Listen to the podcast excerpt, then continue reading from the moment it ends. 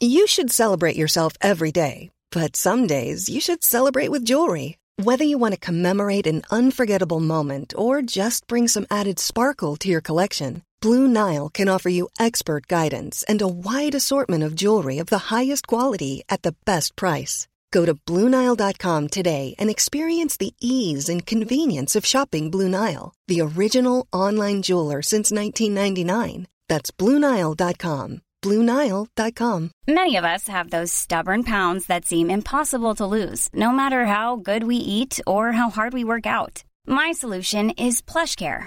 PlushCare is a leading telehealth provider with doctors who are there for you day and night to partner with you in your weight loss journey. They can prescribe FDA-approved weight loss medications like Wegovy and Zepbound for those who qualify.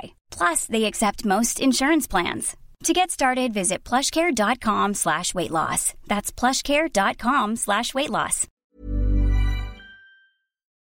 FM 104 Sunday Night Live with Louise Ty. Dublin City Music Station F104 Louise Ty here with you until one o'clock. I'm now joined on the phone by professional wakeboarder David O'Caoimh. Hello, how are you? How are you, Louise? How's things? Good, and I got just got your name wrong. It's say it for me. It's O'Caoimh, so it's like Queen, drop the end, put in a V. Yeah, I almost got it. I ruined No, it though. I'm sorry. Well. I'm impressed. I'm impressed. I'll give it to you. So I suppose for anyone who doesn't, I know they know have heard of wakeboarding, but how would you explain it?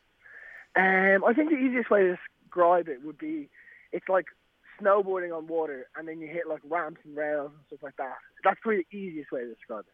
And how did you get into it? Um, so my family used to windsurf, which I, I, I guess a lot of people probably know what it is.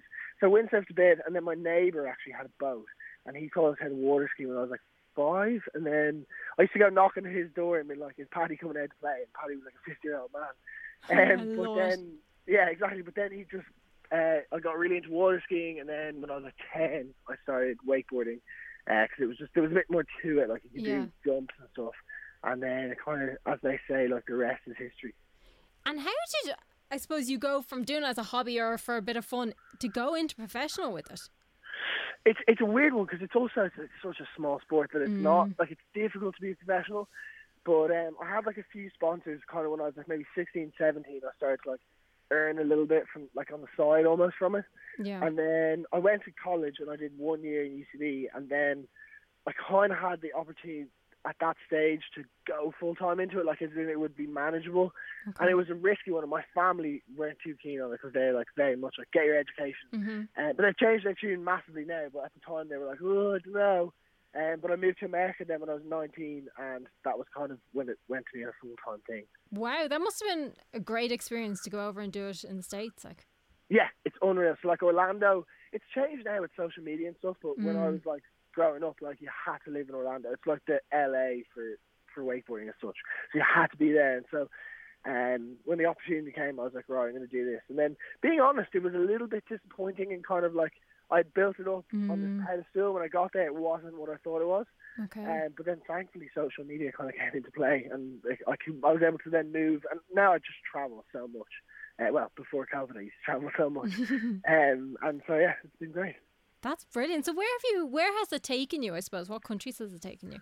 Oh, everywhere. But it's a funny thing because it's taken me all over. Like I've been to like it weirdly a lot a lot of Asia has been covered. Um and then like all around the world, South America, like basically every continent. Um but the weird thing is like even though I've been to all these countries, I haven't actually visited these countries. Like I've literally just gone to a lake, trained, wherever, competed, wherever it might be, and then left. Like I haven't actually been a tourist. So it's it's strange one to have like ticked off all these countries but not actually really visited them. It's like being a musician. You just drop in, you do your gig, and you leave again. Exactly, yeah, exactly, exactly. and I noticed actually because I was watching some of your videos last night that you do a lot of cable training. Yeah, so so there's two aspects to, to wakeboarding. So there's originally it's called wakeboarding, so it's behind a boat and you use the wake or the wave of the boat to do your tricks. But then in Mhm. more recent times, to make the sport more accessible and also just the kind of direction it's gone, particularly with the whole Olympic thing, is towards these cable systems, which are effectively two pylons. There's an electric motor, and it tows you back and forth, and you hit like obstacles, like ramps and rails and stuff. Um, so so that's originally I never did that. Ireland got its first one in Grand Canal Dock probably six or seven years ago, And then since then, it's I originally used it as like cross training, just to keep fit. It was in Dublin, it was handy, and now like it's nearly half of what I do basically. And I suppose if you're learning, which is which would you advise you do first? Cable, it's a million times easier because it pulls you up. A boat will pull you across. The cable pulls you up. You're also right next to the to the kind of the student learning or whoever it might be. Yeah. So the coach is able to do so much more. They're able to accelerate. It's also way less intimidating because you're not you don't have like an engine and a propeller and things like that. So definitely cable is, is what I would advise people. Because I've never done it, but I was watching again. I was watching another one of your videos, and you're kind of showing people how to get up onto the water. Yeah, I- yeah. Yeah, I kind of feel like that I would probably flip myself over and end up face planting the water. No, you'd be fine. You need to do it. That's the thing. You should. That should have been your, your homework before this. You should have gone Oh, and wakeboard. But no, we'll get you out there. But no, it's it's actually it's so funny because like there's no strength involved in it. There's no like I, often I'd say like a small child is easier to teach than like a bodybuilder. Mm. Um, and also like people of all shapes and sizes do it. Like it's it's actually crazy. Like there's a 95 year old man out there who's who does it, and Love then that. there's like obviously kids. So it's cool. Like. But it's funny how you say kids because kids have no fear. Is it, is it something you need to kind of be fearless with? Um, no, I don't think fearless. I think yeah, there's definitely people if you're very like cautious, it's probably Yeah. not for you. But like you, it's very safe. Like you're wearing a life jacket, and like like in terms of safety, I would not be afraid at all. Like I'd never. I'd try. I'd, honestly, I'd teach my grandmother. Like she would never do it, but I'd teach her if she wanted to do it. Like I wouldn't be worried for her health or anything like that. Yeah. But yeah, I suppose it's intimidating more than anything. Yeah, it's about I suppose knowing what you're doing before you you get up on it. Yeah, but have you ever watched the movie Forgetting Sarah Marshall? Yes. And, uh, the guy's surfing and he's like, no, just do less, do less. It's kind of like that wakeboarding. Like, don't need to do that much. Actually, all the work's done for you. Interesting. I do need to give it a go. I do need yeah, to go out do, and give it a go. But last year was it last year you came fourth in the World Championships? Yes, yeah, in I think it was October, November in Abu Dhabi. Um, yeah, bit of a surprise. I'm not gonna lie, didn't expect that. Don't think a lot of people expected it. That's pretty cool. Um, but yeah, no, just I was really lucky. So I was in, um, was going to the rounds and everything, and then semi-finals. I just had like a run of a lifetime, and then the top two in semi-finals go through, and like the number one guy, I think he ended up going on to, well, he definitely got on the podium in the end.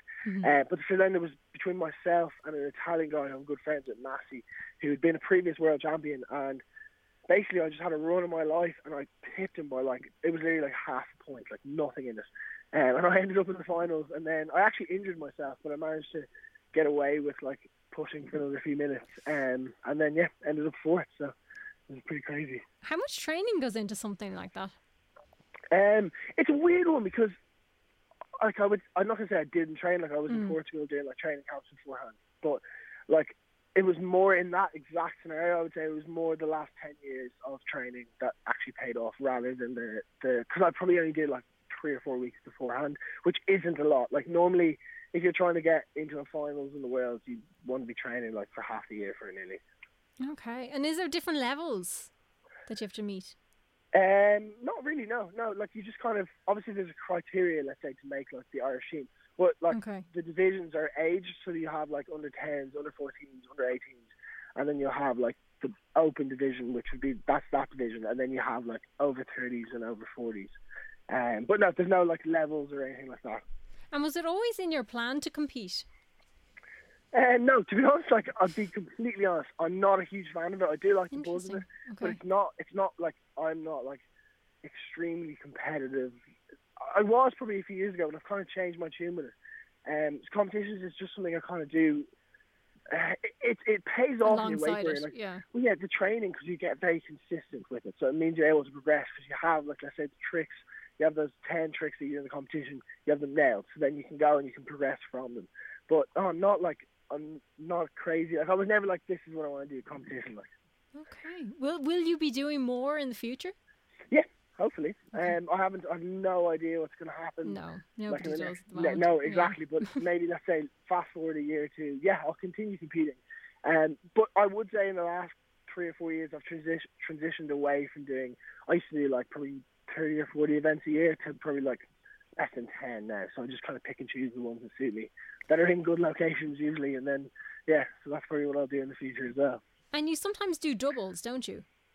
Doubles as in two people. Two people, yeah. Yeah, yeah. It's never never for competition. That's just Okay. for fun, That's a separate basically, or usually for filming is what we do it. Um, yeah, so yeah, it's not, it's not it's not like very normal to do too much doubles.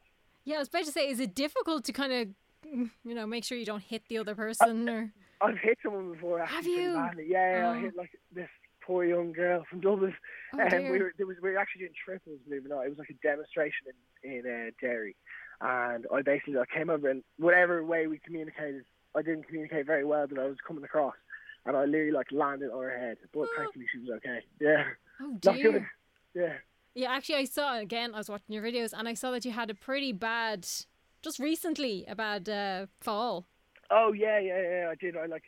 It's called like tacos. I basically like folded in half over like this obstacle, and I, I was so lucky though. Like it landed. I literally took it like basically in the spleen, so I didn't get my hip or my ribs, which I probably would have broken if I landed on them. And you do wear like an impact vest, Mm, okay. but it'll, uh, it won't like. It, it, it kind of just takes the edge off it, but it's still not like bulletproof, basically. So tell us about your YouTube videos, because you do quite a bit, bit of these. Yeah. Um. So basically, like it's not like a normal YouTube video in terms of like I don't like film what I'm eating or anything like that. It's just uh, Damn, no breakfast. there's no food. No, exactly. I don't think you'd want to see what I eat. But uh, no. So normally, what I started doing was when I was like 21. I was watching. I lived in America and I was on my own. And like, I actually I never cooked before I went there, so I had to like learn how to cook, and I just watch YouTube to cook. And then it was the same for anything. Like if I was working on cars, because I'd be big into cars, like YouTube tutorials. So then I was like, no one really does these for wakeboarding. Like there's a couple out there, but not really. And then for my 21st, I got a camera, um, so I just started filming like YouTube videos for that, like tutorials, very basic stuff. And then it just kind of caught on quite well, and I, I really enjoyed doing it. And then now, to be honest, like video productions, like like one of my main things I do outside of wakeboarding, even so like it, it's tied in quite quite well. But uh, yeah, that's just it was never like I want to be a YouTuber or anything like that. I'm, I wouldn't consider myself a YouTuber either. Okay, so how can people keep up to date with what you're up to and what you're doing? How can um I guess Instagram or YouTube I suppose, which my name would just be David OC on those. Um that's probably the easiest way to keep up to date. Um don't know if it's that exciting, but maybe people like it. Absolutely, go follow because I've been following them, going, "Oh, I need to try that. That's, I need to." But that's like everything. I want to try all the sports, and I just Yeah. haven't gotten to them yet. We I know you have to do it though, especially now this year where we're not able to travel as much as before. that's the you need to thing. get and do it. That's that's true, and I didn't realize that there was one in Grand Canal Dock. So It's just around right the there, corner. Right yeah, Just around the exactly. corner. exactly. You're so close to there in your offices. Yeah, I don't know if they'd appreciate me going out mid mid show, going, "I'm just gonna go try this." but thanks so much, David, for chatting to me. No, thank you so much for having me on, Louise. Cheers. Not at all. Talk to you soon. Talk to you soon. Bye bye. Bye. FM 104 Sunday Night Live with Louise Ty.